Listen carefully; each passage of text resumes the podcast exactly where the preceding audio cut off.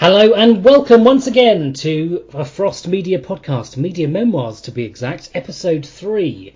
We're back with the third long awaited episode of Media Memoirs since uh, since February. But you can listen to the last episode, which was recently released on the podcast feed from February. Hey guys, how you doing? Wonderful. Hello.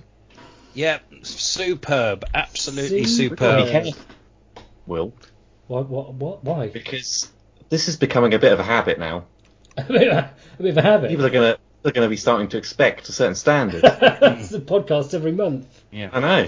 yeah. We're gonna we're gonna get complaints if we miss out on the month. I know. You know, it was fine when we used to do a podcast once every say year or so. Nobody cared.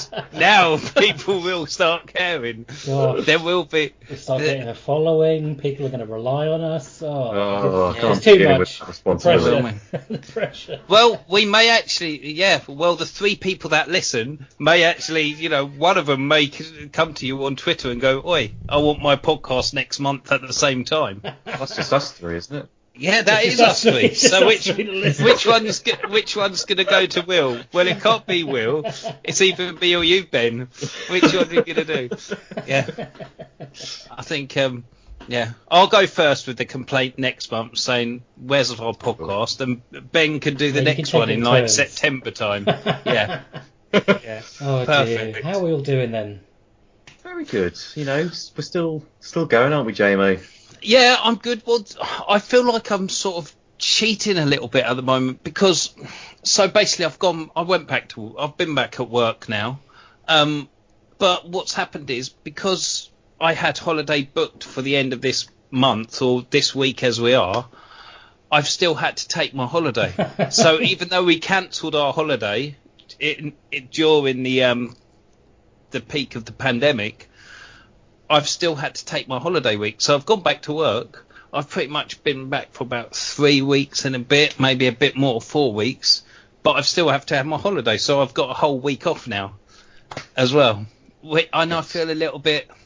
I know I have to take it because obviously with everything that's happened this year, all the holiday builds up, and obviously going Yeah. back to work, and then obviously everyone's going to have loads of holiday building up, and obviously as things start to slowly get back to some sort of normality, then all of a sudden everyone's going to be taking holiday as things are getting back to normality. So people are having to keep their holiday, their weeks that they're booked. It's happening in loads of companies, Yeah. not just the I work for. Mm. But you know, it's I'm not complaining. I just feel like I'm a little bit like I All feel right, a little- JMO, just stop complaining. Yeah.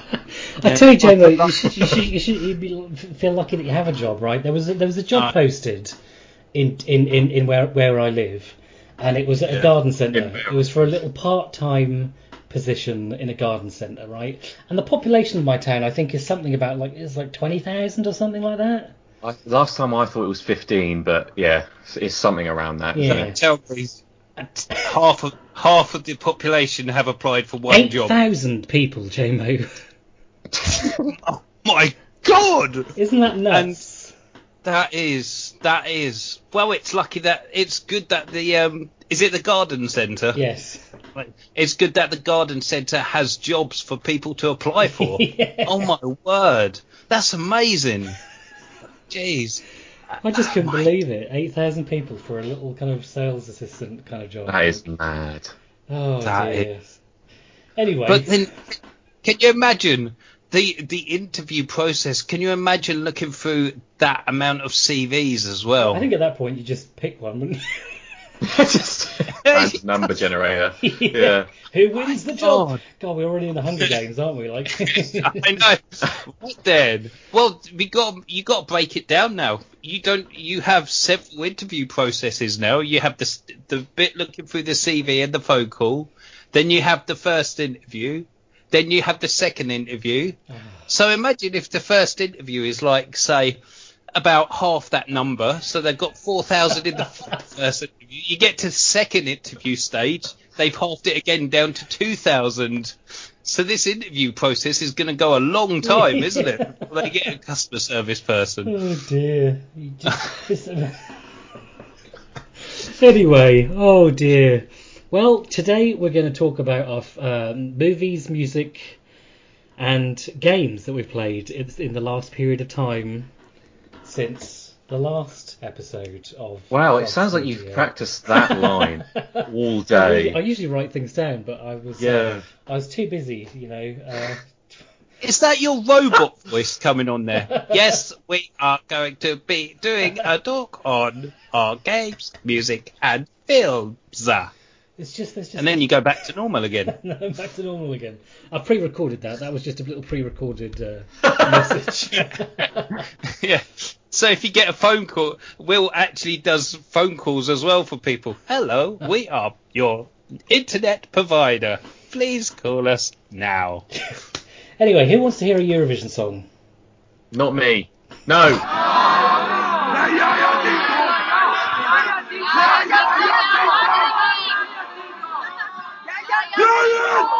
Ja, yeah, ding dong. Okay. When I feel your gentle touch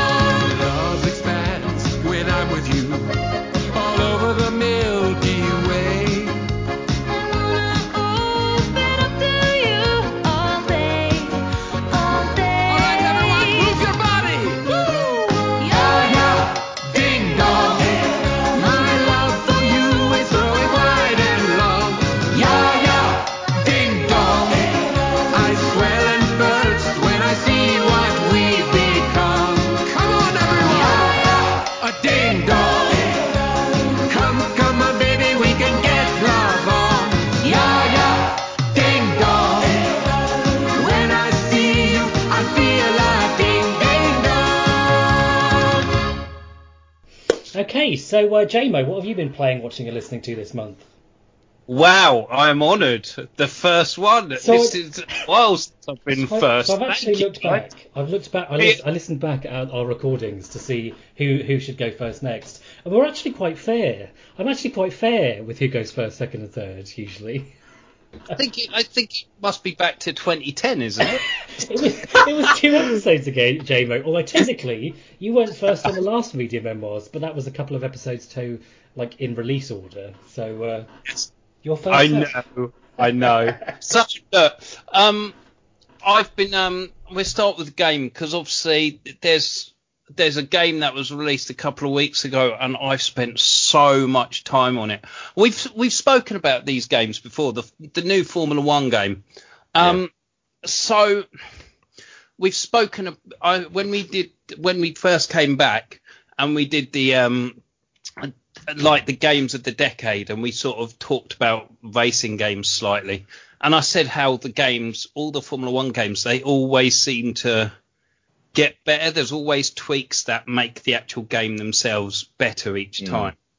Um so I'm sort of in the thing where I I don't get a new Formula 1 game every year. Well, I was just about to ask you, like, what what was your what, what I ones think- have what, So I've I, s- I think it's every two or three years I get a new Formula Yeah. One game because most of them the tweaks are to the gameplay. There's a couple of menu tweaks because the career mode, which is the main managerial mode of the game, which is kind of like FIFA's career mode, if you will, that's been in it since I think the 2011 version. Um, so, you know, besides maybe driver changes and car livery changes, there's not really been a lot of change in how the career mode is. Obviously, they've just tweaked legendary cars as well. They've added more legendary cars. So, the last one I've been playing was 2018, and that's because it was on the Game Pass. And Formula One 2018 is a superb Formula One game. Since then, they updated it again in 2019 and they added like they changed the menu system. Obviously, they added a few more modes within the career mode. They stretched your driving career out a little bit more. Hmm. Again, it didn't do an add anything that made me sit up and say I'm going to buy it again. So then we come to this year, and obviously the actual main driving features has had a tweak. But the big thing that they've added this year is another mode, which is something that people have been crying out for a while. The mode's called My Team, and basically you become a Formula One team owner. So you get your car, you choose which engine supplier you're going to have out of Renault, Ferrari, Honda, and Mercedes. Um, obviously, you choose your livery, you change the colours of the car. There's loads of car liveries to choose from. What colour did you go for, JMO? Oh, I've my Most my racing question. team, my racing team is Eagle Racing Team, and they're the same colour as Crystal Palace football team. Of course, of course. Red, yeah, Perfect. So it it matches and it uh, yeah it works. But you can change all your your racing suits as well to match the colours that you choose. You can change your helmets. But then here's the best thing as well. So it starts up small. Obviously, as a team, you grow. You start as a small team at the back of the grid. Yeah, I was going to say, surely you can't just choose whatever parts and stuff you want straight. No, out. but but there's a there's a driver market as well. So you have to you're still racing. So you have your driver career as well, but you're the manager of this team. You also have a driver market because you've got to have a second driver, as in the Yeah, same yeah. what you do in Formula One. So basically, what they've done is because the Formula One games are so big now, they do include the Formula Two drivers.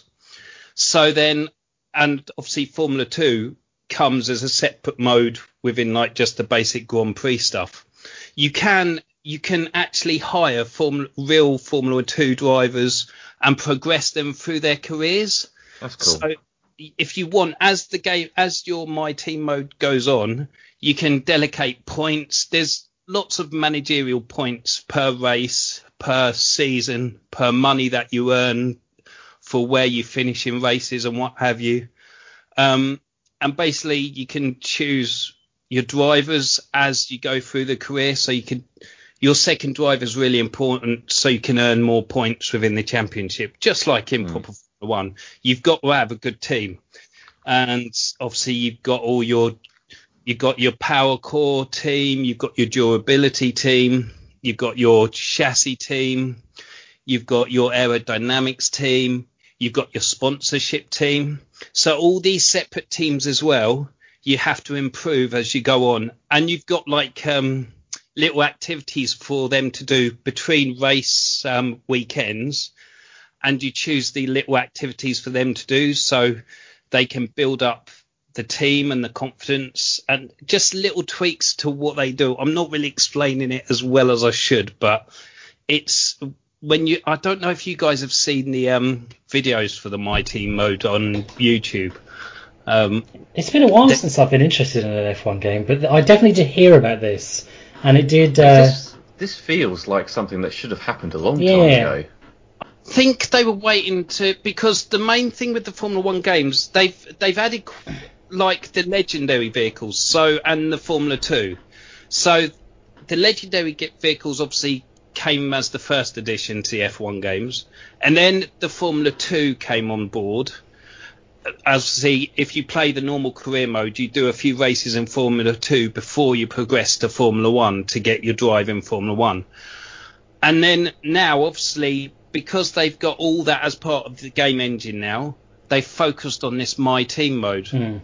And the interesting stuff is that you still have in the career mode, you still have your R and D stuff where you have to um, obviously do your practice sessions to build up points, so you can then invest the points into either your chassis, your aerodynamics, your power core, the durability of the vehicle, because each one of them you can set your car out so you still have the interviews as well that they do, which are probably my main bugbear of the the actual serious games because I don't think the interview side of these games works very well. But then you have a secondary interview thing where you get interviewed by a magazine, and what the magazine interviews about it's almost like how you want to set your car up. So they Mm. ask questions, and you get a choice of the answer being about the chassis, which means then your car's going to be more more you're going to have performance on the chassis size, which means your tyres don't wear out as much. Hmm. Or you can then have the answer where you go for the aerodynamics, which means your car's quicker into corners, but it may not have the same speed on a straight. Or you can choose to obviously answer it saying it's the power, whereby obviously your car's the mo- your car's a bit more powerful. Um, as you go through the season, though, you can add points to these areas, so you can build up your car. Obviously, the first season, your car's not going to be brilliant until maybe midway through the season. Um, it depends. You can get points here and there, you know, you're but you're bumping your way through the grid. Um, you have you still have all the practice sessions. You've still got the qualifying, but because it's a my team mode, whereas before you would you get to a Grand Prix weekend and you've got your three practice sessions before the qualifying and then the race. The practice sessions you can earn points by doing like little tire experiments or fuel experiments around the track to earn points to put into your um, where you want the progression of your vehicle to be in. When you're doing career mode, you don't really focus on that. During the my team mode, I found that I'm starting to focus on that because if I'm putting in the practice laps and doing the little practice games, then I'm improving my vehicle because I'm using the points to go into whether it's the chassis or the um, the aerodynamics. Um, it's a really, really good, like, it's really added so much more to this game. And this is a really good series of games anyway and sims. And so they've really added it so you really feel like you actually care about what you're doing in a race Yeah. as well.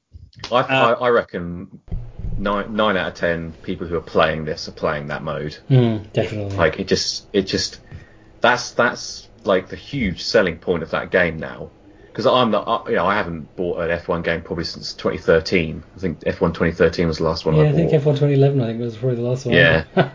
but I've been more tempted by this one just because of that. Because there is something about just having your own team or having your own thing, isn't there, in a Mm. game? Yeah. There's something about creating something like that and, and you being in charge of everything. And, and I like the touch that you can, you know, it's not just like random people that it generates to be your second driver. You know, it's actual F2 drivers and it, Oh. it does sound very cool. Yeah, they have. There's other little things they've added to it as well. So uh, before the season starts, you can choose to do a 10 race season, a 16 race season, or a 22 race season. Mm.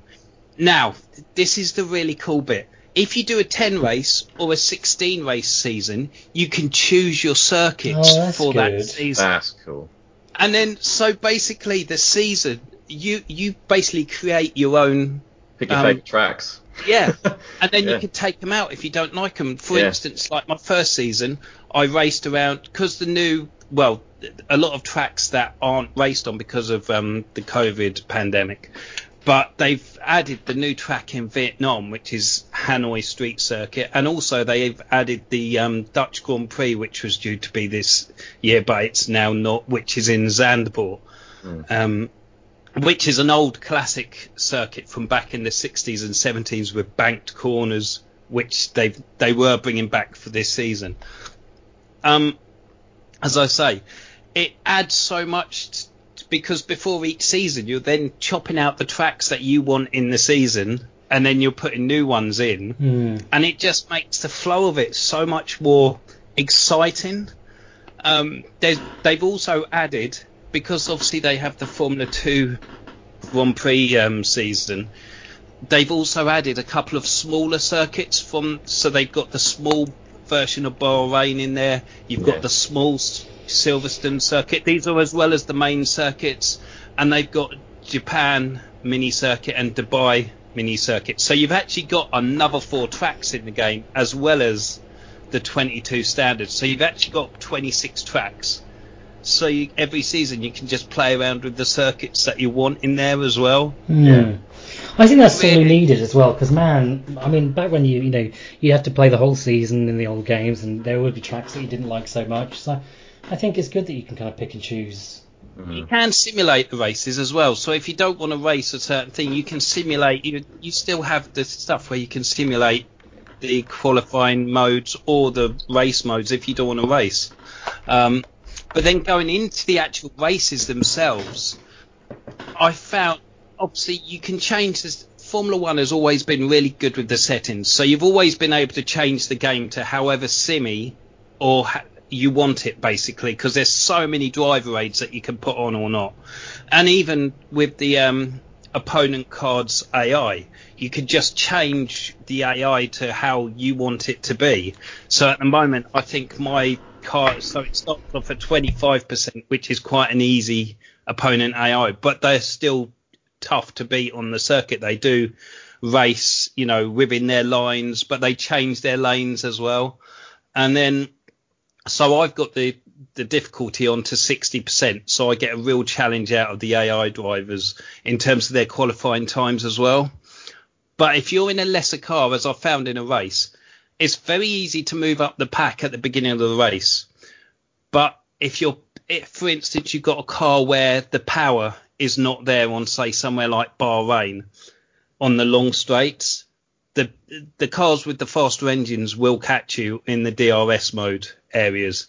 You you know you can drive round the corners as well as and put a few seconds in between, but when it comes to those straights, they will catch up with you. Likewise, if you've got a car that's designed for power, you can catch up with the cars. But if it's not designed for corners, then you're you're gonna you're not going to be able to get around the corners as quickly. The race engine has been tweaked so it's so good, and there's a there's a real nice buzz when you're doing a Grand Prix and you're racing in sixth position, and you're trying to get that fifth place, and you say like you've been following a, a driver for four laps, and you're trying to get into his DRS zone, and you get in the DRS zone, you get a chance to overtake, and you cock it up because you may nip the tyre, then you've only got like say three laps left of the race. You're then trying so hard to catch up with that driver to get in the DRS zone again, where you may not get that chance again to overtake. And it's such a good race engine. Yeah. Um, it's it's so good, but obviously because you've got the my team stuff, you care more about the races. So finishing sixth in a car that should be like 11th or 12th down the grid, you feel really like like you've achieved something within the game. Mm. It's really really cool. And obviously there are other stuff with the you know they've changed the um, menu systems so it looks a bit like FIFA's dashboard with the with the Oh, tiles. Um, there's uh, you know there is a tier system as well, so they have added a. It's almost like a battle pass thing, whereas you build up XP so you can unlock say new driver livery cards a new driver suits as you play through the game. There's a massive online section within the game, so they've got a separate Formula One esports menu now, which is all you know, so there's so much to it. I mean, I've left that alone. There's um, Grand Prix sections where you can do a whole um, legendary vehicle season, so you can actually race the legendary Formula One cars which they've got in the game. You can actually race in a legendary season which does about 12 tracks, and you can choose your own tracks for it if you want as well. Um, obviously, the Formula worth. 2 so it's a massive, massive game. It really Yeah. is. I think um, it's a big example of how sports games should be done. Oh, I mean, yeah. Obviously, the problem it's got is it's it's still quite a niche within its field because Mm. obviously it doesn't sell as much as FIFA or Madden, but it's still the fact that every single season since Codemasters took the license, they've been able to pull out a game, Mm. which means obviously they're doing something right. Um, and obviously the way it feels, it's a it's a marvelous game, really is. I think obviously going into next gen though, I think the next gen is going to be really interesting because the last time the gen swapped over, the following season's Formula One game, they took all the all the career modes out just Oh, to yeah. I think that's that's that's what happens with most. Like I remember in NHL when it went to next gen, they took all the like player life and stuff out. Like I think that kind of happens, doesn't it? When they when they when they kind of move Yeah. to next gen, any kind of sports games or annual release game kind of gets stripped back to its bones. so yeah, and you sort of start. Benefits. they're- Just speaking about annual release sports games, did you guys hear what um, Konami are doing with PES this Oh, year? Yeah, yeah. it's I just how a good that? DLC. I mean, Yeah, that's that, that that is the the most anti anti consumer thing I've ever heard. yeah.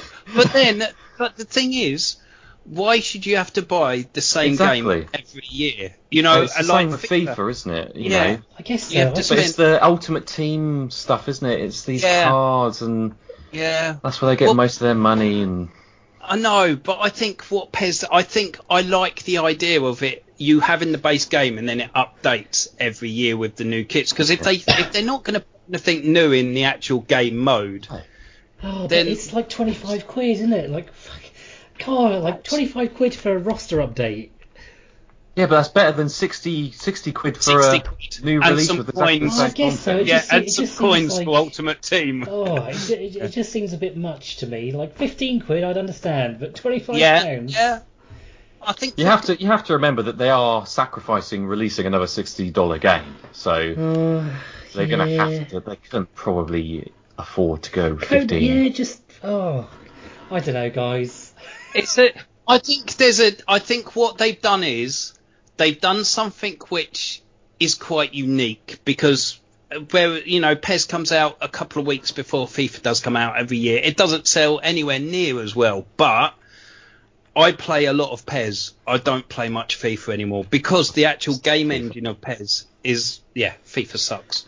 But um, the game engine of PES is such a more flowing game of football. Yeah. and it's it's a better you know obviously you still don't have the teams or the you have to you know they've got players but you still have to change some of the kits over. But when you're actually playing the game it's much more fun to play than FIFA. Did you uh, Um, did you guys see the new uh, cover for FIFA FIFA 21? oh my god it looks like a bullet point presentation It's like someone made it in bloody paint on Graphic Windows. design is my passion.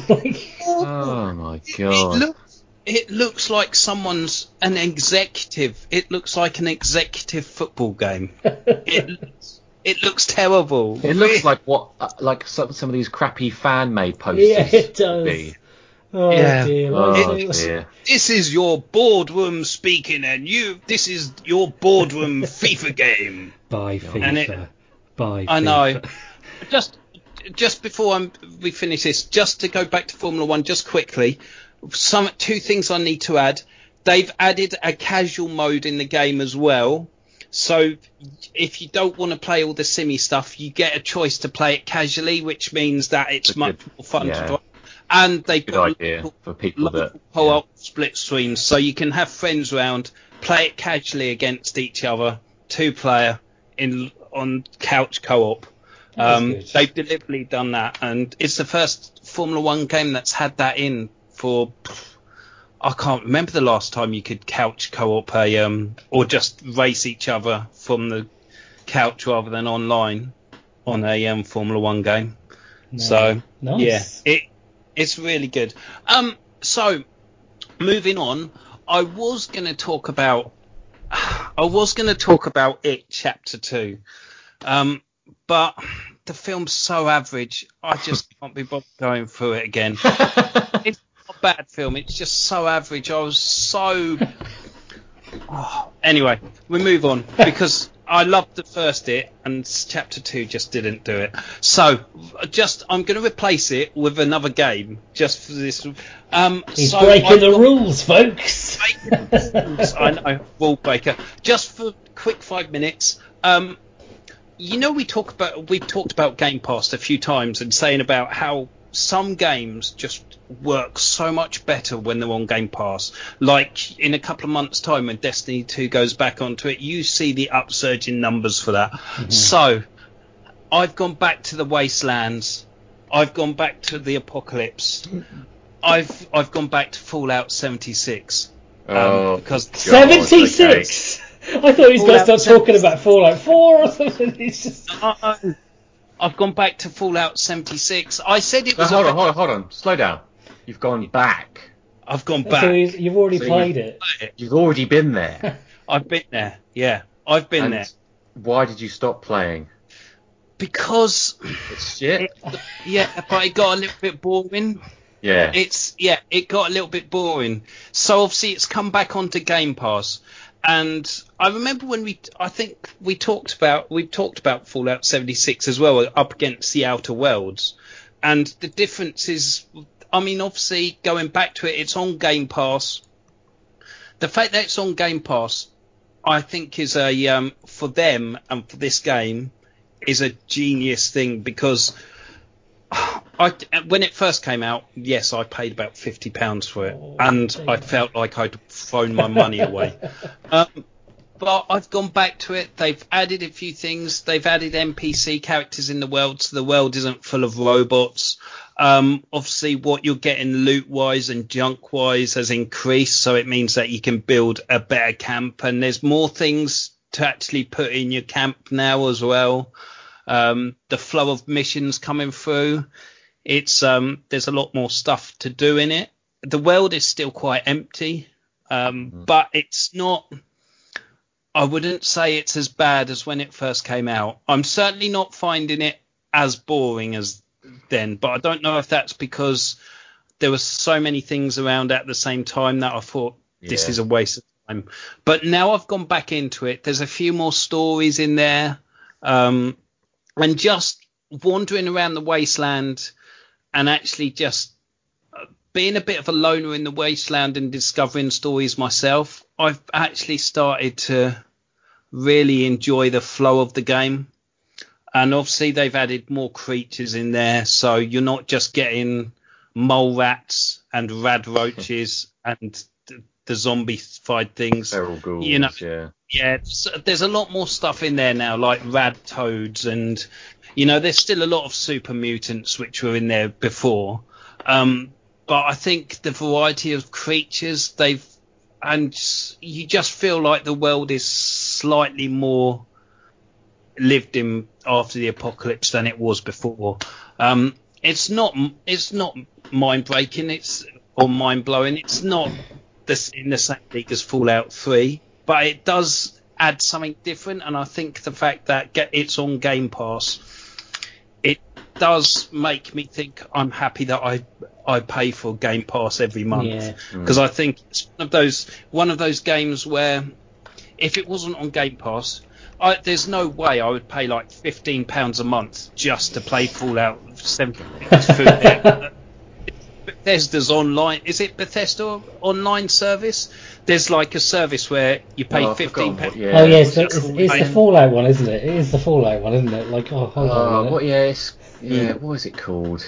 Something ridiculous. Uh, subscription. Here we go. It's uh, Yeah.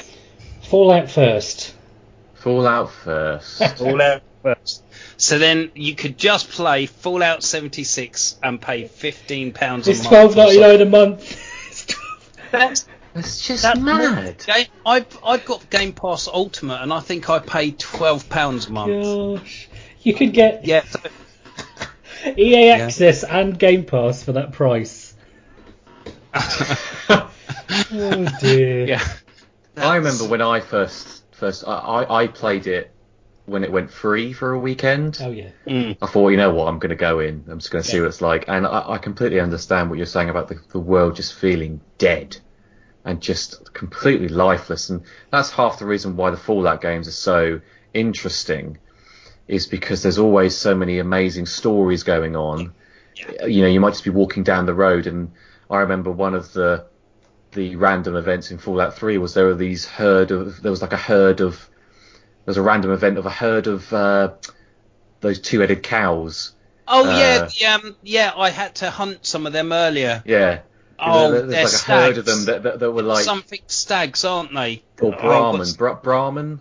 Stags. Yeah, they've got two heads, and yeah, I know. With the two, the two-headed cows from Yeah. from that, and it's like a herd of like killer cows that you would come across, and like they would literally fuck you up so bad.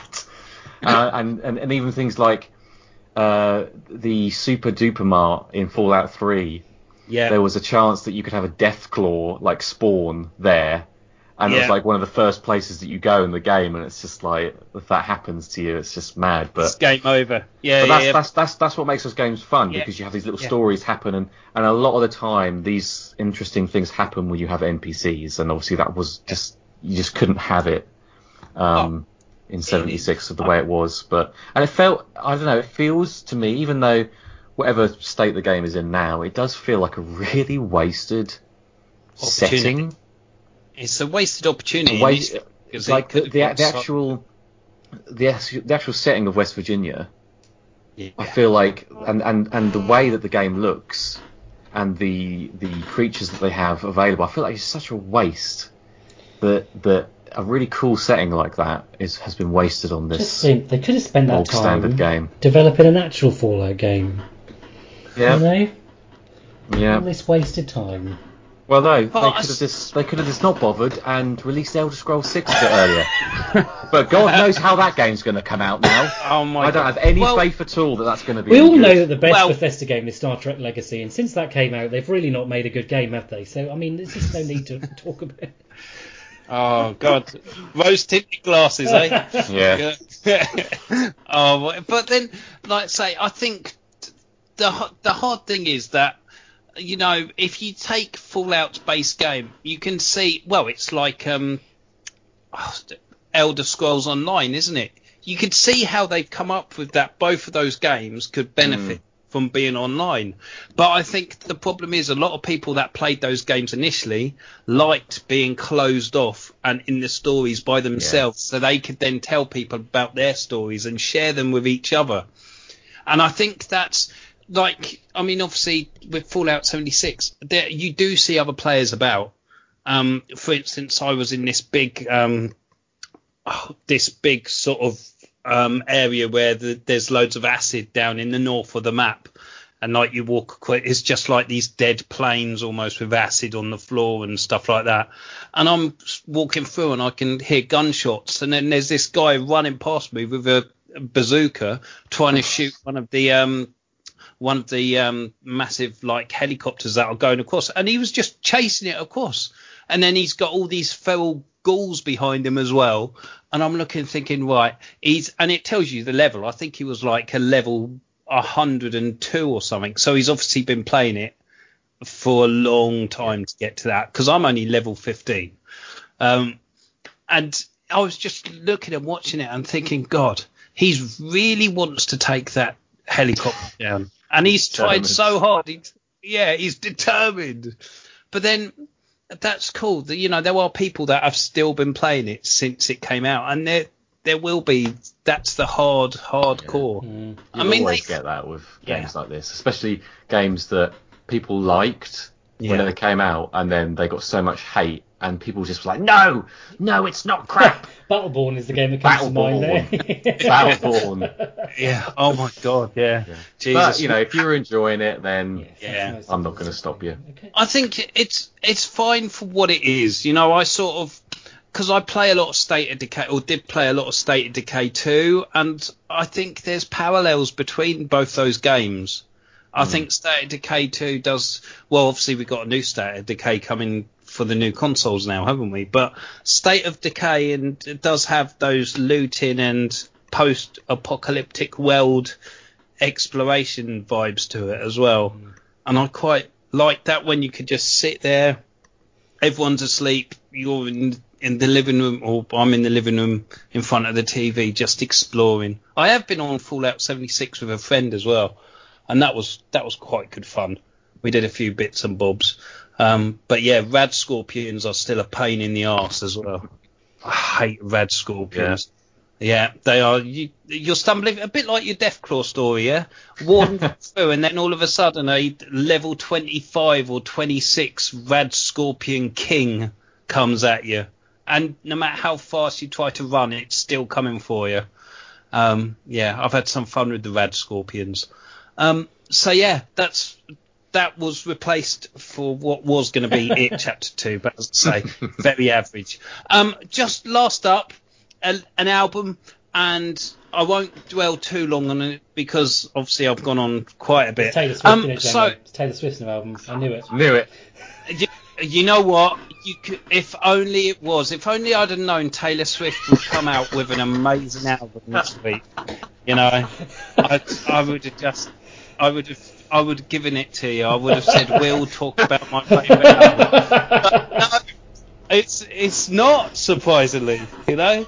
So um, you know, back in the 90s, the 90s was a really, really good time for guitar bands, guitar music, especially British bands. You know, we we had some of the best British bands, best bands around, and it was almost like a rebirth.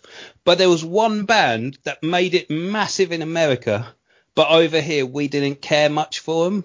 And obviously in Europe as well, they were big in Europe, really big in Europe. Um, but they didn't they didn't do well over here because the type of music they were playing. So the band I'm talking about is Bush. Um, have you guys heard of Bush? No. No. Uh, well, what if I said the lead singer used to be married to Gwen Stefani?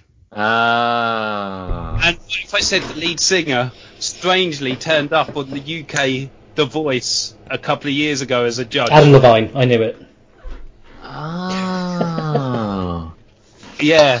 So basically, Be proud of yourself. I am. I know it. I love that one. yeah. That's a funny joke. Yeah. So basically, yeah, the lead singer's Gavin Rossdale. I mean, he's the the sad thing is that he's actually bigger than the actual band are in this country, and people know him as Gwen Stefani's ex or the the guy that was on The Voice that nobody knew who he was, which is quite sad because they've sold in America. Well, no, they've sold about 40 million albums worldwide, which is huge, especially for a British band. You know, that puts them onto a level, you know, up there with Direction. the likes of Oasis and Muse and Biffy and such like that. So anyway, they've got a new album out. It came out the other week called Kingdom. So just to put into light, I they they can make some absolute drivel as well. So I wouldn't say their albums have been classic. Their first album's damn good called 16 Stone. Their third album, Science of Things, is really good. But then since then, their albums and their singles can be a little bit up and down. They, I mean, he has a habit of putting out some absolute drivel.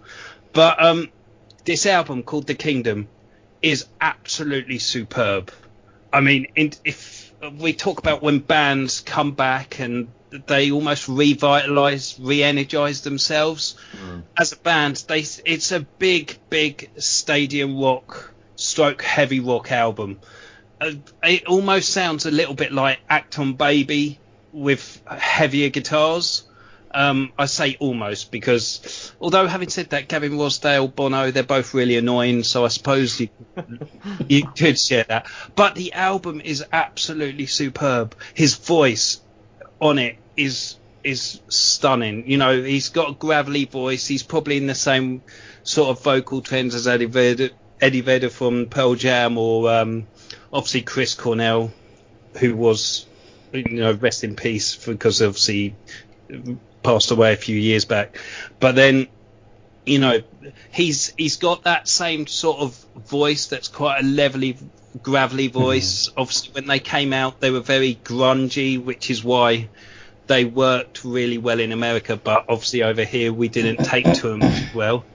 Um, so the new album, it's got some really, really good high tempo hard rock tracks, tracks such as um, Bullet Holes, which was on the um, John Wick 3 soundtrack actually, but nobody knew it was that did it.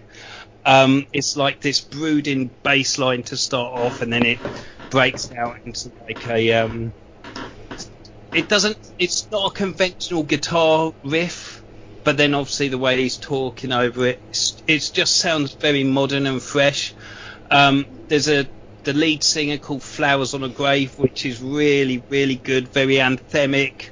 Um, could say it's in the same mould as Creeper, um, but obviously with much more high octane sound to it. Um, there's another good heavy track called Blood, which initially when I heard it sounded I was I didn't think it was Bush at all. It sounded so heavy in the when it breaks out It's it sounds like he's really giving the band a lot more edge, and, and there's there's loads of riffs on this album and a lot of heavy riffs. There's not many guitar solos. It's all a riff based album, um, but really good. It and it flows. So uh, the problem I had with a lot of uh, pre- their previous albums is you'll get a couple of tracks which are a little bit uh, duds, but then the album after that, it it doesn't flow. You know, they will have some really decent singles on some of their previous albums, but the the albums themselves, they're not um they don't flow. They're not consistent. Whereas this album is really consistent, and I think the level of the songs on there and the actual songmanship is so much better than Bush have been for a long time. There's a really good um, slow paced track that comes in around track eight called um, Undone, which is just brilliant. It just starts slow, builds up, and then obviously you get the big anthemic stadium what chorus. And um, yeah, really, really like it. And at the end, you've got a track called Falling Away, which is just a big stadium closer.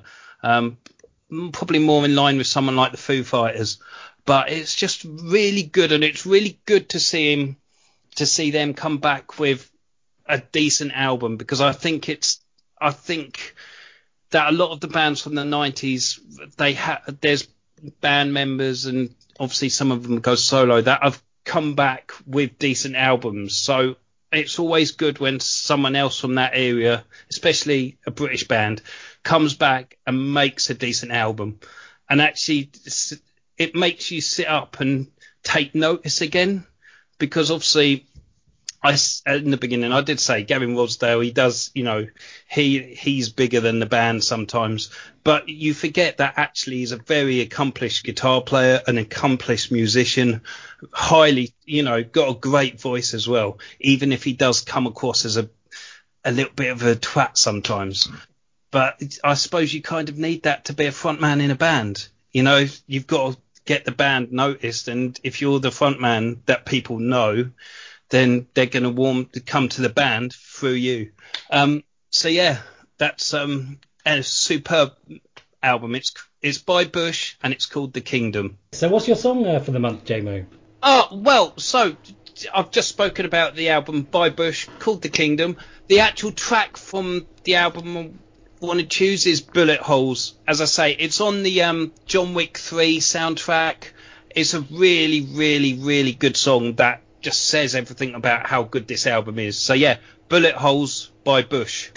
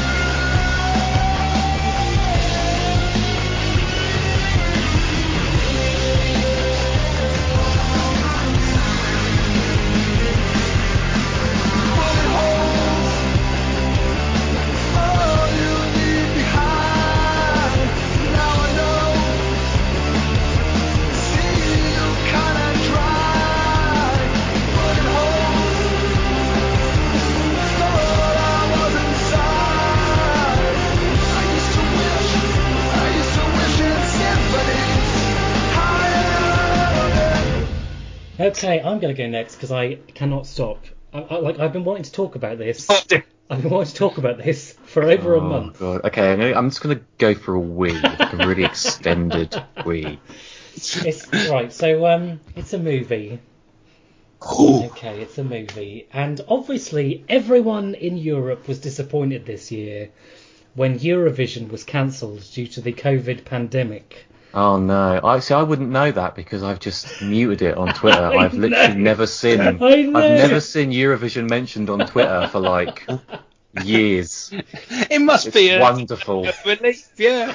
It's glorious. Oh, I'll get around it one day, mate. I'll get around it. I'll just go and put Eurovision in a tweet or something, and I'll just I'll get around it.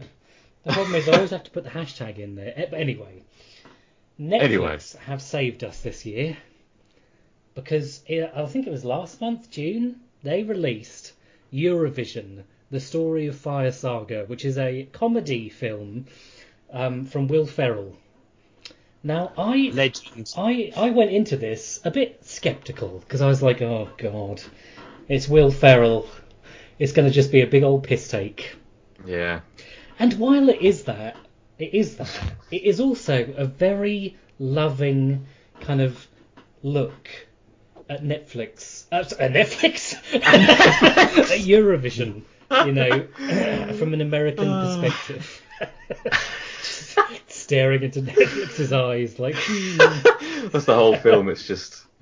So basically, the, the, the the film kind of um, plot is that uh, Will Ferrell and um, Rachel McAdams are a band from Iceland called uh, Fire Saga, and the entire town, as as in most places in Europe, doesn't care for Eurovision too much. Now, is this based on a true No, story, or is it? all- It's it's full it's full comedy, but there are kind of truthful elements to it, as I will explain shortly. Um, so they're this kind of cringy, kind of terrible band, um, and they they they audition for the Icelandic kind of grand final, and uh, you know it kind of goes a bit wrong. Um, but uh, plot points happen that then mean they are the they are the Icelandic representatives basically for the for the contest. Uh, I can see I can hear that you guys are riveted right now. I can hear you guys are riveted. Well, you know what? I do like a bit of cheese. It's very So- cheesy, but again, it is also quite a loving look at the contest. And anyway, so they're they're they're, they're the contestants for um, Iceland, and the contest is held. I was very excited about this in Edinburgh in the uh, in the in the version of the film. So there's there's lots of great shots of Edinburgh and like um, you know the Eurovision uh, stadium that they've chosen f- for Edinburgh. It's great.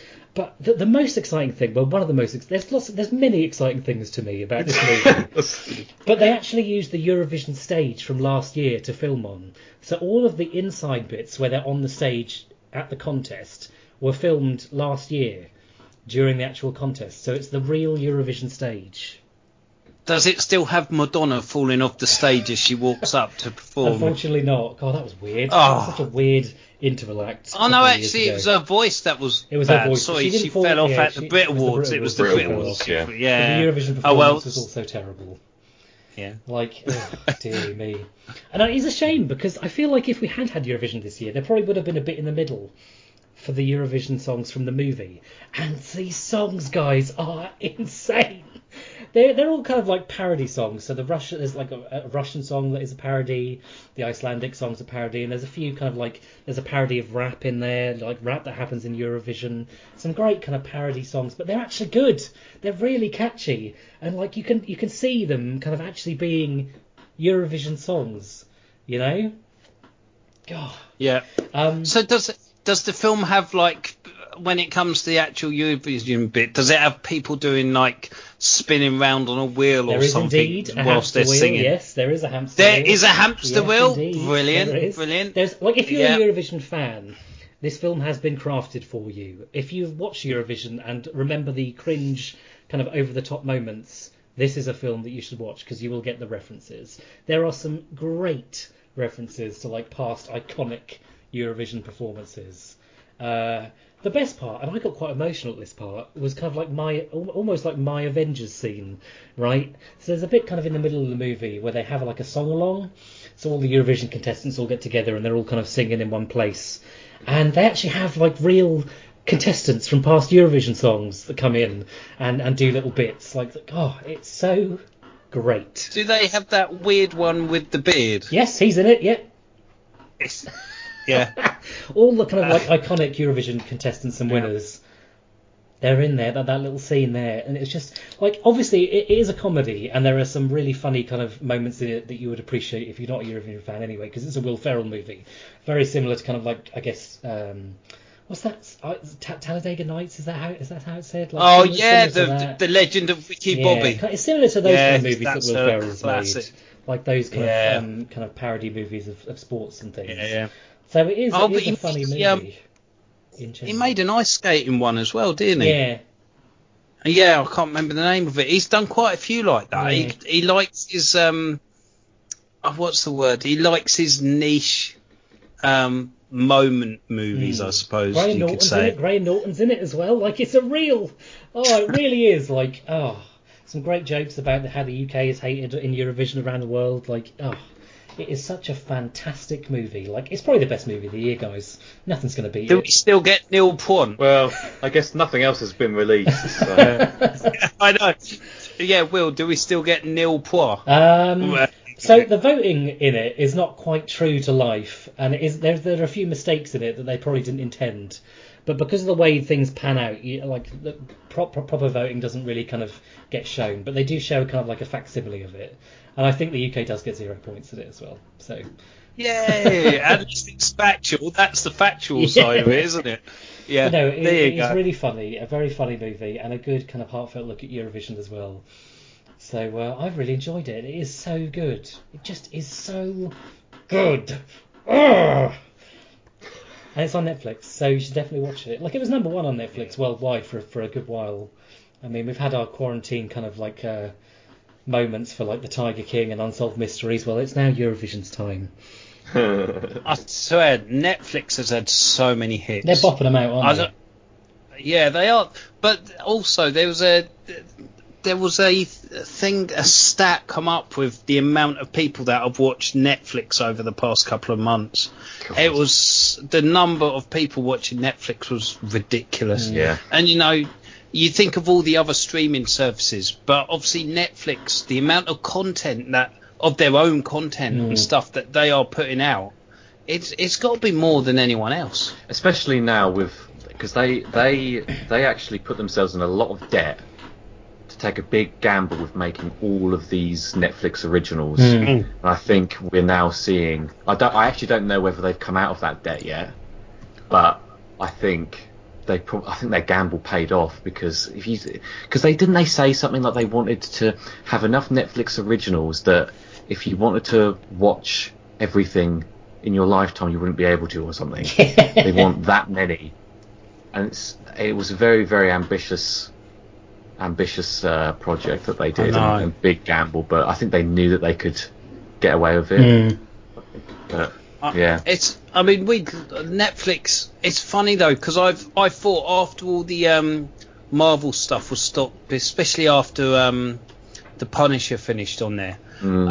and which the Punisher was been was amazing. I thought Netflix would dry up for me. I didn't see myself going back to it, and um, yeah, it's. Um, I'll be honest. been Yeah, I don't. I don't think. I, I just cannot see myself going to any of the others for anything really. Like I've I've had Amazon Prime Video Oh, it's so every now and then when I've when I've you know wanted to get something on Prime on Amazon, and I've just never used it. Yeah.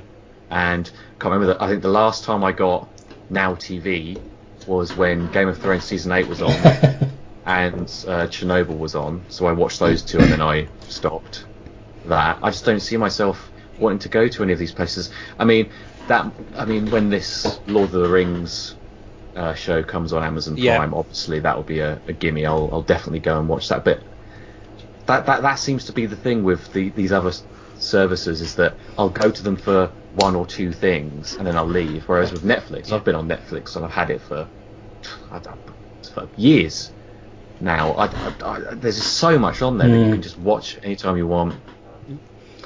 Indeed. It is when you, yeah, especially when you consider Disney Plus happened this and year Disney as well, Disney Plus now, yeah. and but they're the content they don't add as much content, and you know because there's only so much they can add anyway. There's only so many 'Cause Disney it- movies. Yeah. they've got they've got it all on there already. so until they start making series like Netflix and putting their own films on there, Well, I guess- obviously I like guess the the- Eurovision film. I guess that. the biggest things for them recently was Frozen 2 coming out Yeah. On there Yeah. and Hamilton Yeah. coming out as well. So, but even then, yeah, like it's, if I fancy watching a Disney movie, I mean, I've probably got it on Blu-ray, Yeah. you know, Oh. already. But yeah, Okay. Us- Oh, sorry, Jamie. No, no, no, Okay. it's fine. Okay. No, it's fine. We move on because I'm just gonna carry on talking. Yeah. Okay. All Let's move on. right then. So I'm going to talk about a video game now. I haven't really played that many video games. I've really just been playing Football Manager 20, uh, 2020. But uh, I'm not going to talk about that. I'm going to talk about a video game that I played on my YouTube channel that you can down, that you can subscribe to on YouTube. oh, oh, oh, oh, plug, major plug. Almost. anyway, I want to talk about Carrion because it's a really interesting game. Now, I um, obviously the Game Pass is a fantastic thing, and I was on the Game Pass and it came up, and I'd seen it on the front page of Steam that day as well. And I literally know nothing about this game when I'm downloading it and installing it, and I, and I play it with just fresh eyes, which is rare for me because I usually like to know what I'm doing. But when you're not paying for it, you don't really care, do you? You know, it's kind of got rid of like that area of risk. paying for it. I mean, you're paying for it with, with time. But uh, anyway, the gist of it is it's kind of like a reverse horror game. So you are the monster, and it's kind of pixel graphics, which again is strange for me to enjoy I a game like this you played this. because very it's, because it's pixel graphics, which I hate with a with a burning passion. However, this game is just fun. It's just fun. So it's like 2D kind of level design, I would say. Like uh, and and it's just you're the monster and you're just killing humans. And I mean, how was I supposed to know all these years to get me into 2D games? All that they needed to do was make a game where I just kill all the all the humans. Oh, it's on the Nintendo Switch as well. yeah, it's a big. Apparently, it's a really like long-awaited, really big release. Yeah. Um, but yeah, you're the uh, you're the monster. Who's got their phone out, guys? Who's got their Oh, phone that's a phone, isn't it? I can Sorry, hear I was Jane- just looking it up. Sorry, You're I, I confess it was me. Yeah. oh dear. But yeah, you're the monster, and I guess the the, the, the I don't really know, even know what the aim of the game is.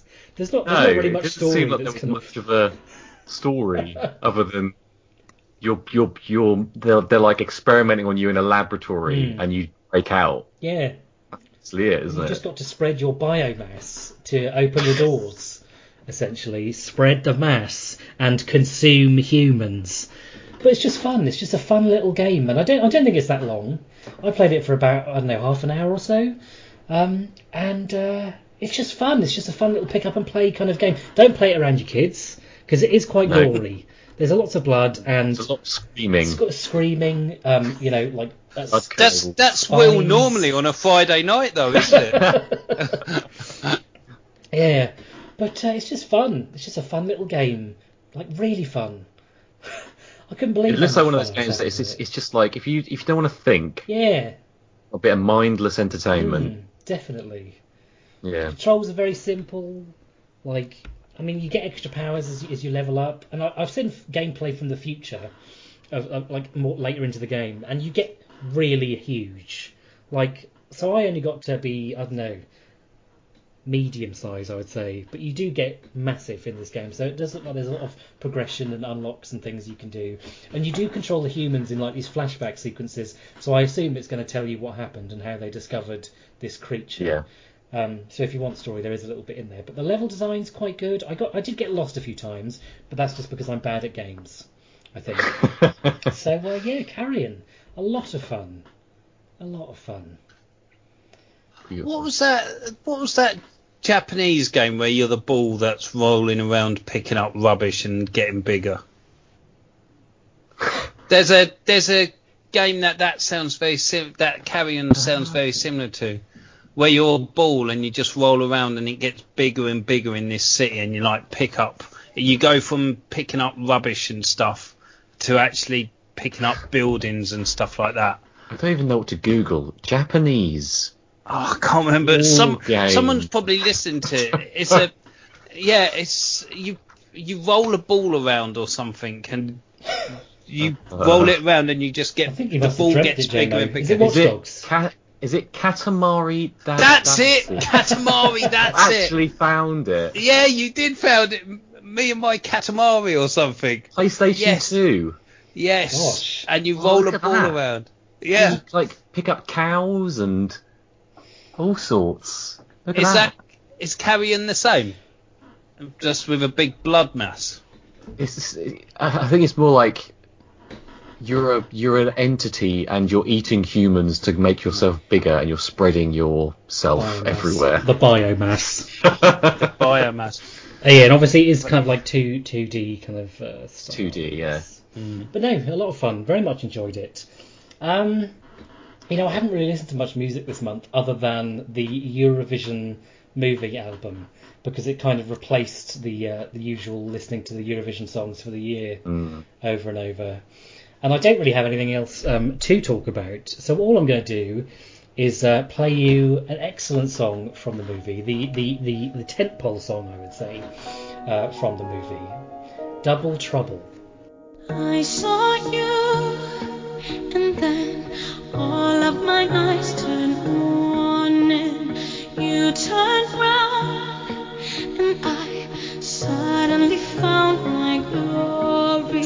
Sometimes I pinch myself, cause I don't know.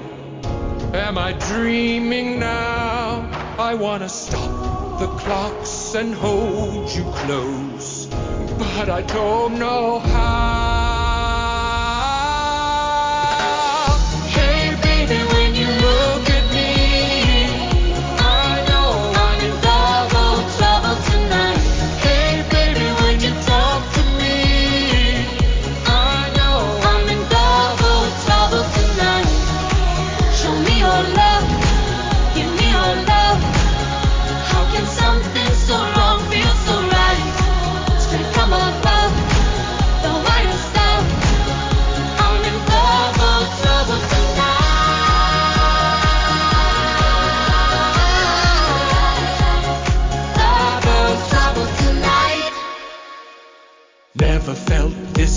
Alive. Loving you's my nine to five. Nothing makes me feel like you do.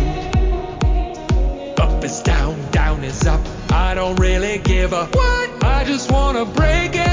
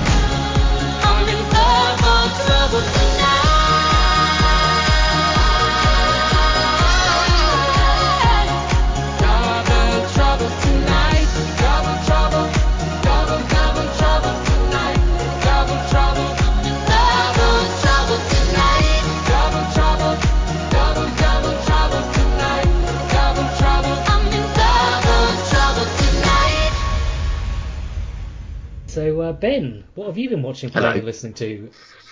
Well, um, not too much. I'm gonna, I'm gonna. I've, I've, I've watched a film and I've been playing a game quite a lot, and I'm gonna, I'm gonna sort of have two in one around the game. Okay.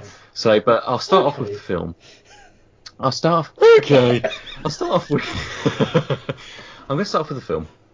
This is a film that um, we actually uh, were going to do a podcast previously, and it got cancelled. and I went, uh, and, I, and then I suddenly went downstairs, and um, everyone was watching this um, this film. I was like, oh, oh, I've actually wanted to watch this. So we started watching it again. It's called Prisoners.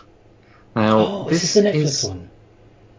Uh, no, Uh. this is the this is the one. I think it was like seven or eight years ago. It came out. It's it's it's got Hugh Jackman and Jake Gyllenhaal. I see, I see. Yes. Um, not not what you hope. No, I'm, I'm so less sorry. excited though, Ben. I'm less excited. I'm so sorry. I'm so sorry. I'm so sorry. um, but this is this this is a film that's uh, the basic. I mean, the basic premise is that it's um, there's Hugh Jackman and his daughter, um, and his friend's daughter. They're little girls. They both get abducted. Right. So it's a, you know re- really fun family friendly film. Um, but it's it's it's a film about obviously you know where did they go, who did it, all of this sort of stuff. Now, it's established quite early on that there is this suspect um, who, um, now I forget what he has, but he's he. I think they say that he has the mental um, age of like a ten year old. So he's he's quite a. It's it's very difficult to establish whether or not this guy is being creepy or whether it's just because he has a mental condition and and it sort of plays with that throughout the film and uh, Jake Gyllenhaal is the um, the detective who is trying to solve this, and um, he, I mean, if if you want to see why Hugh Jackman and Jake Gyllenhaal are good actors, this is the kind of film to watch because they both are so good in this film, especially Hugh Jackman. Um, and it's definitely one of those films where it pushes, it's like pushing the boundaries of like how far would you go to find out?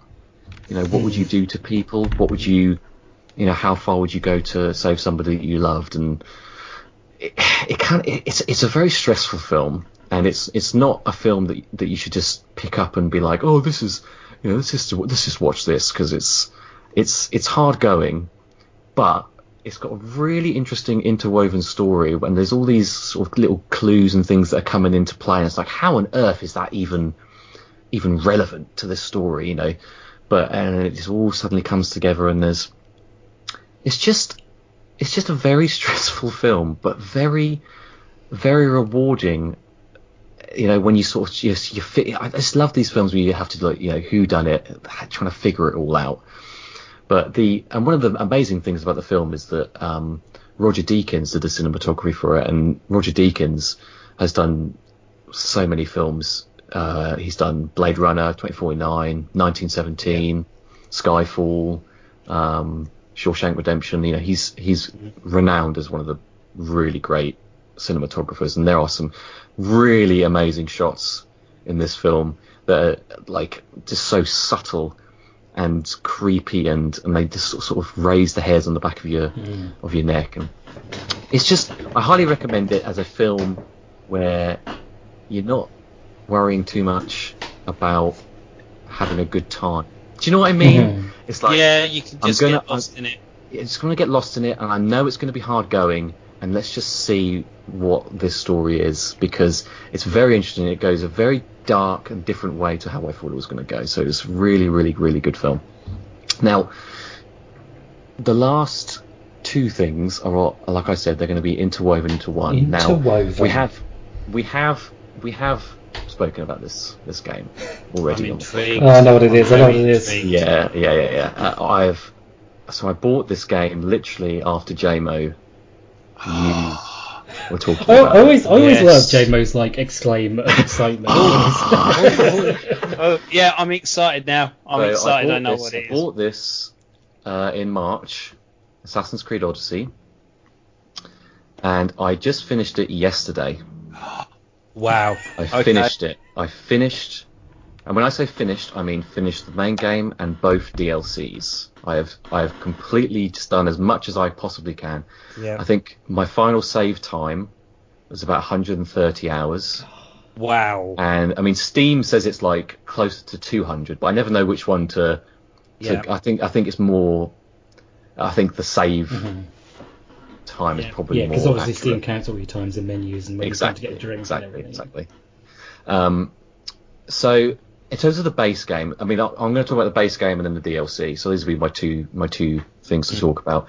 Uh, the base game, I mean, going on what you said about it, JMO. I mean, this is why Yeah, I yeah. I wanted to get it because of, of, of what you the way you described it. I was like, oh, you know what? I could probably get lost in a game like this, and I definitely got lost in it. I definitely got lost in it, Yeah. and I have to say that the big takeaway for me was how much I loved Cassandra. I obviously I chose Cassandra uh, over Yeah. Alexios. Yeah, Um, yeah, I I actually think that she's probably my second favorite Assassin's Creed character behind Ezio. She's that good, and I think the voice actress is amazing. yeah, Like, yeah. She does in in in, in, in compa- like I I personally because I've I've gone back and looked at the Alexios scenes in comparison. Yeah, And just, just I know obviously I'm going to be a little bit biased because I spent 130 hours with her, but I just feel like the the act the voice actress is just is just a step above what that guy does. And there's nothing wrong with what he got, he does, Mm. but and I think they did they did obviously say that because there was a, there, there has obviously been stuff in in the gaming news about this recently. yeah. There was controversy about. there was the some story. controversy about the Yeah. story, and and it was obviously released that um that Cassandra was supposed to be the only playable character. yeah, that her yeah. story is is the canon version. I version. think you can tell want. as well. Yeah. I think you can tell. You can that- tell. You can tell that her her story is canon, and it's which is and, and, and I'm all for you know having. Um, I think choice is good, but whether you need that in an Assassin's Creed game is another thing, and, and I would have just been happy to. But it didn't affect me anyway because I just played as her anyway. But that is a Yeah. big thing for me that I loved about this game was Cassandra and the voice actress. I think she Yeah. was amazing, and I loved all the supporting cast as well. I think there are some really great characters. I love Barnabas. I love um, oh, what's Oh his name? yeah, but Al- Alcibiades, is that his Yeah. name? Yeah, I think he's a, he's such a funny character, and obviously you've got some really sort of um, well-known characters like Socrates. Um, oh, it is a massive It's- like Greek mythology um, and history lesson. and as a and as someone who loved this stuff growing up, I Mhm. loved this at school. Um, I loved Greek Greek myth. Um, this is this is just a a, a Greek myth nerdgasm. uh, this whole game, and and I just I just there, there, there are it's not a perfect game, and I, and I, I wouldn't say that it's necessarily a an Assassin's Creed game. No, it's Um, definitely you have those bits where you uh, the you have those cave that cave where you do go in and you get your like spear stuff. Yeah, and obviously the whole stuff with the I think they're now calling them the Isu, aren't they? The ones who came Yeah. before. Yeah, Uh, yeah, The whole stuff with the Isu is obviously linked, and the Yeah. pieces of Eden and everything like that. yeah, yeah. That's all linked, but I think I, it's just I've never because if you think about it, this game is very repetitive. The the the um the all the uh, question marks on the map, you know, they're all very similar things that you have to go and do. You have to go and take this base or go here, go there. But I really enjoy what they've done with the abilities in this game and how they have taken the stuff that they Yeah. did from Origins and they've taken it a step Yeah. further and that is what made the game so engaging for so many hours was the combat and the way that you could just change your build on the fly and Yeah. um, I, I just I actually decided that because I, I usually go for like a uh, I think in Origins I did like a warrior uh, based build but I thought you know what, I'm going to focus a lot more on the hunter abilities and I'm going to see how how the game the feels hunter stuff is Yeah. because you, Yeah. you the use of arrows. Yeah There's so many different ways to use those arrows, yeah yeah and it really helps. and it's and it's it's cool that they took the the bow styles that you had Yeah. from Origins and made them abilities because a lot of people said that if you didn't use a predator bow in Origins, the one that let you use the like take control of the arrows, then then you shouldn't have used any other bow. But I like that they they restricted it a little bit because it was very overpowered. They've also restricted it to be an ability that you can use every now and then. Um, yeah, it's it's definitely up there with one of my favorite Assassin's Creed games, and there's no way I would have spent that many hours if I didn't enjoy it as much as I as much as I did. And and I have to say it again because half the reason why I enjoyed it so much was because of because of the voice actress and the voice acting in Yeah. general throughout. I think it was fantastic, and I really I thi- enjoyed every one of the characters. Well, the thing is as well, just on the voice acting, because obviously when I was talking about it, I did I didn't do Cassandra's story because Mm. every single person playing it has done So I before I picked it up, I was looking at playthroughs and I was thinking, Yeah, well, yeah. I've seen Cassandra's story a bit here, Hmm. so I'll go and do Alexios. Um, the thing is, Cassandra comes into Lexios stories obviously because the stories intertwine. But then I've got Cassandra as a really evil character in mine. She's like the stories have intertwined, and she's uh, she's almost a baddie in my one. Yeah. And, And- obviously, obviously that is a little bit spoilery, Yeah. but I think it's It's e- fine to talk about because it happens quite early on in the Yeah, game. yeah. But and then that's another thing for me. I actually felt like Alexios, the voice actor, is better at the villain stuff. I think he's really good as the villain. I So- really like what he does with the villain stuff. I think his his his his vocal range, I guess, really fits with this um, uh, this evil guy who's thinking that he's a demigod. You know, it really fits for sure. Mm. But I think it's go on, Joe. I think the thing is the contrast as well. Do you see where there's bits and characters though in the game where you can either choose to bring them with you, or Yeah. you can kill them off. There are Oh, yeah. characters that you can kill off early in the game, and you won't see them for the so your story will play out so Yeah. differently. Um, very big decisions, especially especially how it affects the ending. And now Yeah. there are multiple endings in terms of there are three different endings in terms of there's like a family ending, there's Yeah. a cult ending, and there's a um, another ending which I won't say, but there's there's three endings for the for the game, and then I think it's the family ending, which is the one that has like the I think there's like four different endings for it of how it can go. Wow. Yeah. Um, and I and I looked and I, I didn't know at the time, but I did. I think I got the the best ending that I could from the decisions that I made, which I was happy with. Um, but yeah, I think overall the base game, whilst I, mean, I mean, I could sit here and talk for ages about things like the ship battles and the and the the actual world itself, how beautiful the game is, and um, yeah, and the boss the boss fights, all the different boss fights that you get They throughout are the game. amazing. Oh my god. Yeah, some of those the boss animals, like the mythical animals and creatures. Oh my god! If you'd have Yeah. told me when I was in high school that I'd be able to play a video game where I was going into the bloody labyrinth on Crete and fighting the Yeah. Minotaur, I would literally jizz. Yeah, I think so. I think You know? like I would Yeah. jizz everywhere. But Well, it's Medusa, everywhere. and the Medusa's Medusa fight. Yeah. Oh, Jesus! They're just they're fun fights and they're they're, they're, good boss fights. They're really um, you have to think really tactically and you have to use your abil- the right abilities. And some some abilities just won't work, and and some um, styles of play just will not work. But overall, I know because we we have talked about this already, so I will wrap up the main game. I can't wait to hear what you say about the DLC because Yeah. I've not touched that enough. so, so whilst it's a very, very long game, this is not the game for everyone, and I don't think your average gamer is going to finish it because it is so long. However, I think it still is one of the best titles in this in this whole franchise, and it's it's it's it, it, it's become one of my favourites. It, I I don't because I only finished it yesterday, and I've spent a long time with it. I don't know where it fits in my all-time favorite Assassin's Creed games, but it's definitely top five, maybe top three.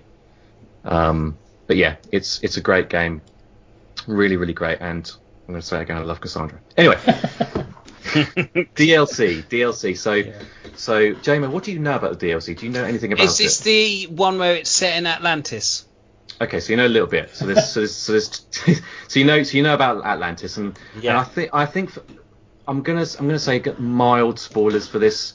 Very, very mild. Nothing that would ruin your experience of the game. But if you don't want to know about the DLC, uh, in terms of the settings, then obviously skip ahead or whatever. So there's two different DLCs. Uh, the first one, I, and and I played both of these after I finished the main game because I, I sort of looked up online. I was looking at forums and like searching, you know, what's the best order to, when is the best time to play them? What's the best order? And the consensus was finish the game, play Legacy of the First Blade first, and then Fate of Atlantis. So Legacy of the First Blade um, is definitely more of a story-driven DLC rather than anything new gameplay wise. Um, it's basically a story about the first, like the the first assassin, um, but he's not really he's he's not an assassin, um, but he's like one of the first people to go after the, um, oh what were they called in Origins? Uh, not the uh, what, oh, bloody hell, what are they called? Because they're the cult of Kosmos in this one. Yeah, what, what are they called in Origins? I can't remember. Bloody hell. It's But so anyway. long since I've played Origins. Yeah, yeah. So, so, Yeah. so it's those. So it's that faction. It's the enemy faction in Origins that come into play. So, gameplay wise, it is very, ve- it is almost a carbon copy of the base game. It's, as opposed to, Cult, oh, you know, I need to look this up. Cult what, of what are they bloody called? Call of Wadjet, Call Order of the Ancients. No, no, no. Origin, Order of the Ancients, right? Order of the Ancients. So, so it's the, so it's the. thank you, Will. Um, so it's instead of going after cult members of the cult of Kosmos in the main game, you're going after Order of the Ancients people. They come, they come to the Greek world, and they're trying to do all this story stuff that I won't go into. Um, and it's very similar. You know, you have to go over here, do this quest, do this, do that. Same gameplay. It's, it is almost identical gameplay loop to the main game. Which, if you're enjoying the main, if you enjoyed the main game um, gameplay loop anyway, you know, if you enjoyed that, this is probably okay for it to still be like that. But it's nothing. There's nothing new brought that's revolutionary with this DLC.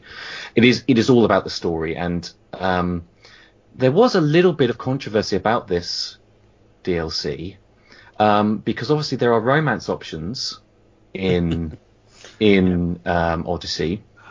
Whilst they're not like as in depth as say the Mass Effect or Dragon Age franchise romances, they are, there are still some good romances in there.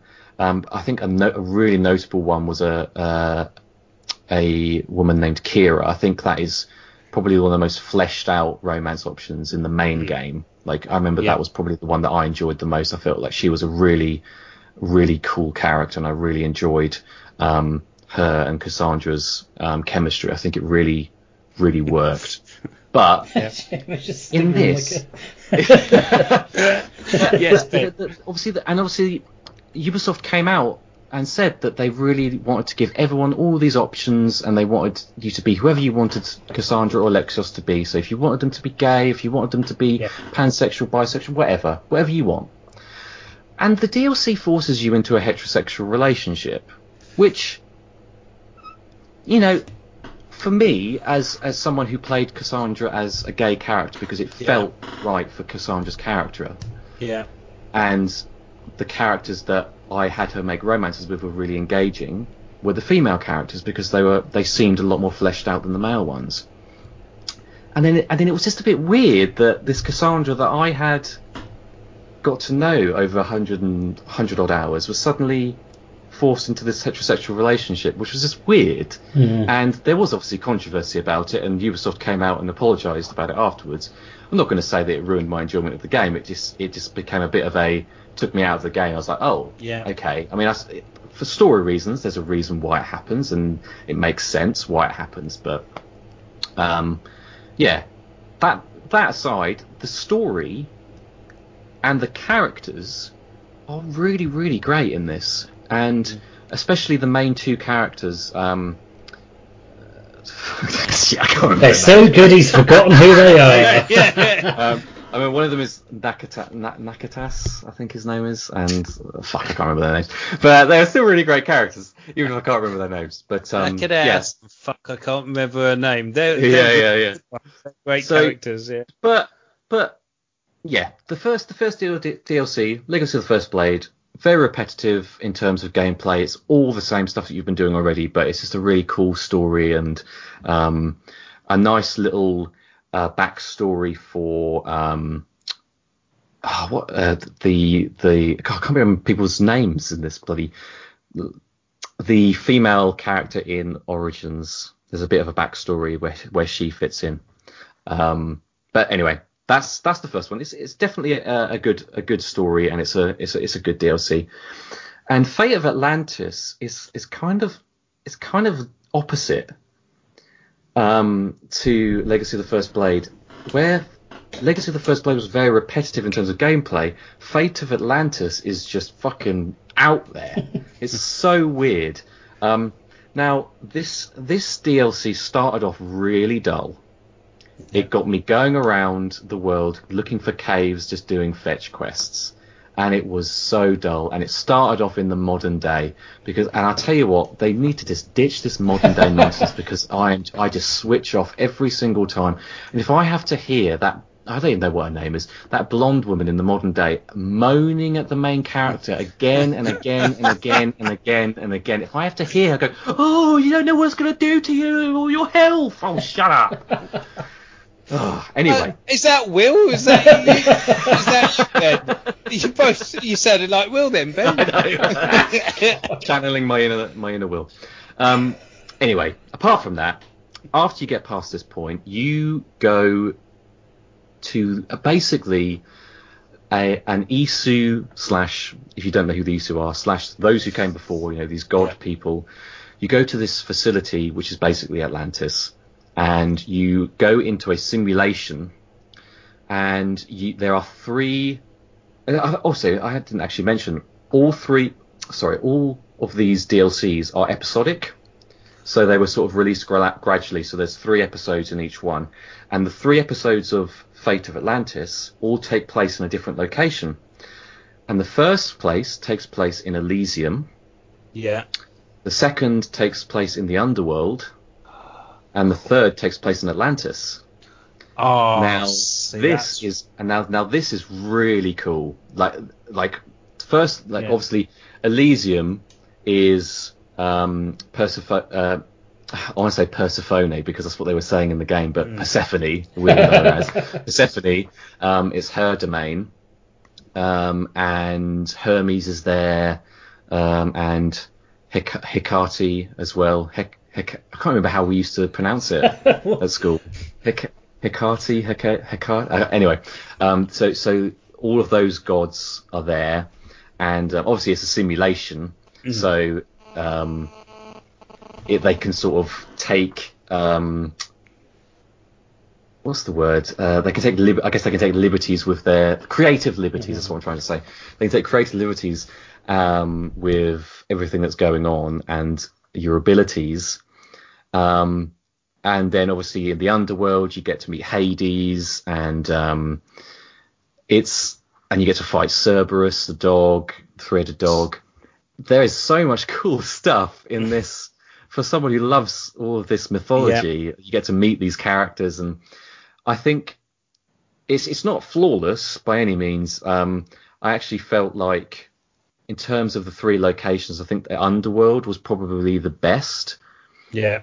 Um, Elysium, I got a little bit. It got a little bit repetitive. It's it, it's absolutely beautiful. Like the actual scenery um, is amazing. Like all around the border of Elysium, there are these waterfalls with like huge statues of Persephone, and it's just unbelievable level design. It's absolutely gorgeous. Um, uh, the underworld is how you would expect. It's a bit more dark and dingy and um, you know, it's not like a, it's like a barren wasteland. Mm-hmm. And the reason why I think that is probably the best is because there's a lot of returning characters who have who have passed away in the main Oh. game.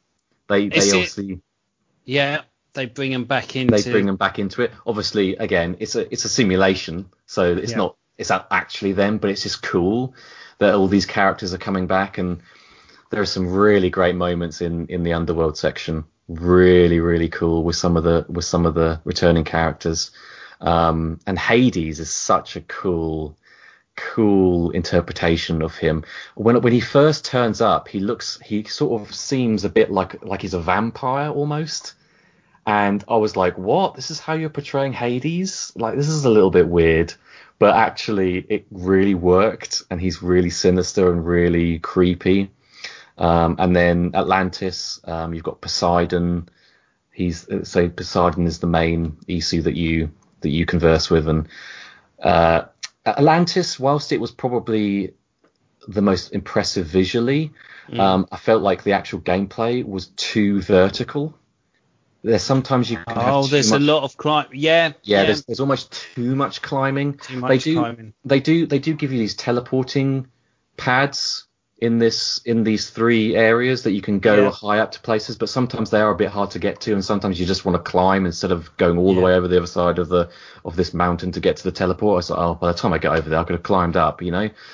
But Atlantis was a little bit too vertical um, for my liking, but the really cool thing about this this DLC overall is that they brought in a system where you can enhance your abilities. So basically, you can go to these places, uh, interact with a certain artifact, and it enhances one of your abilities. So, for example, there is a hunter ability that you have in the base game, which is called a devastating shot, which is just a really Yeah. powerful shot. Yeah, yeah, it's like almost an explosive shot that you shoot at an enemy. Yeah. And the enhancement for that, you can choose to change it up and make it into like a trap shot. So you can like shoot it at the floor and it creates a trap, and then once enemies walk over it, it explodes. Yeah. Something like that. Or, for example, there's also the healing skill. You know, just the normal heals you once you press the skill. This actually changed the enhancement actually changes it to a protective shield, which auto parries attacks whenever you're hit, and you regain health on your attacks. So each attack that you do does a little bit of health regenerated, which is which is mm-hmm. so so they take so there's there's nine enhancements overall for and I think you get three for each tree, so three skills in the hunter, warrior, and assassin trees. Three of those from each of those trees get enhanced, and they really and and and some of these enhancements really make you feel like a, a, a demigod. I mean, they they they did not hold back with with how crazy some of these abilities uh, go. So overall, I really did enjoy both of these DLCs, and I'm gonna I, I, I'm I'm gonna be a bit sad. Well, I am. I'm actually quite sad that I finished it. I finished it all. I'm gonna I'm actually gonna miss um, more more stories and interactions with Cassandra and all the and all the the other characters. Not the modern day characters. They can fuck off. But so that's I've got so going back to main game Odyssey just quickly. so there's some really good side missions in Odyssey as Oh, yeah. well. yeah. There's some really good side missions, and there's one which I found on an island, and it's before you get to Athens. I can't remember, and it's the there's an old boy, and you have to do missions to him to help his wife, and she's the same age, and he's getting tired out because all she wants to do is have sex. Oh yeah, yeah. Yeah, it's an amazing mission. It's just such a funny mission. There's but before that, yeah. yeah, before that, Assassin's Creed would never think of putting like comedy missions like that in a game because it's all very serious. And I just found it very refreshing that the side missions are not just, you know, there's serious story ones, but there's some very funny side missions. And Yeah. it's it. I thought it was amazing that that whole story. I was laughing all the way through. I'm just doing fetch quests to help this old boy out because his wife's a nymphomaniac. Yeah. And then obviously at the end, there's a question at the end whether you know you go and he can't have sex anymore because he's completely worn out. So you have to choose whether you go and have sex with her or him to go and tell him to go and have sex with his wife.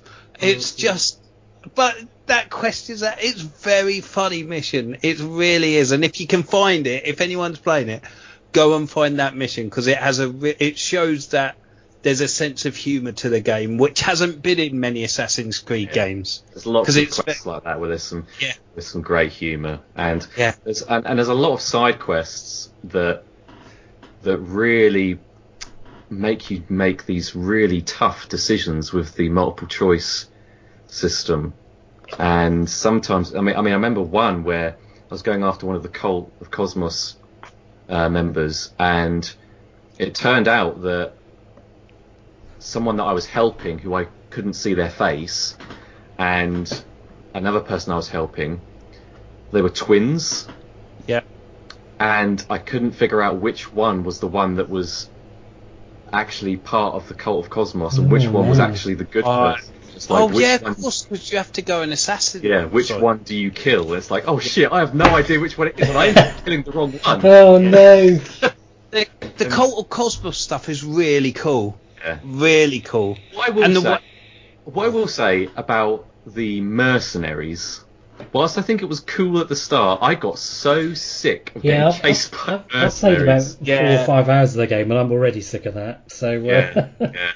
Yeah. Because, It because sometimes they would just turn up at the most inopportune moment. And I'm just, oh fuck off! like literally, all I did was steal a fucking Yes. two Yeah. coins from that Yeah. chest, and now I've got these people running after me. Then you've got bounty hunter on your trail, and then basically you end up hiding on a roof for ages because Yeah. you're just watching this higher level mercenary. Because you know, as soon as you go down, a lot of the mercenaries are deliberately a higher level to your character. Yeah. You know, and I was just like, oh, go away. Thing about going down the hunter tree though is that you get that final ability where you can shoot through walls. It's bloody brilliant. You don't have to engage them at all. so, So, yeah. Finn, I assume your music is uh, related to this in that case. No, Oh, just a two in one. no. I tell you what, my music is. We need to save this podcast from the, the, the this terrible music. Apart from you, Jamo. Uh, my I'm talking music about is me. excellent, and you will agree with me once you And- listen back to it. Goodness. I need to I need to save it. We need we need something classic. We need we need I'm feeling something classic. So let's let's get a bit of Bruce here. Let's get a bit of Bruce Springsteen, Born to Run, to finish us out. Lovely. Tune. Well, thanks for listening, and we will see you Tune. next time. Bye bye for now. Bye bye. Bye bye.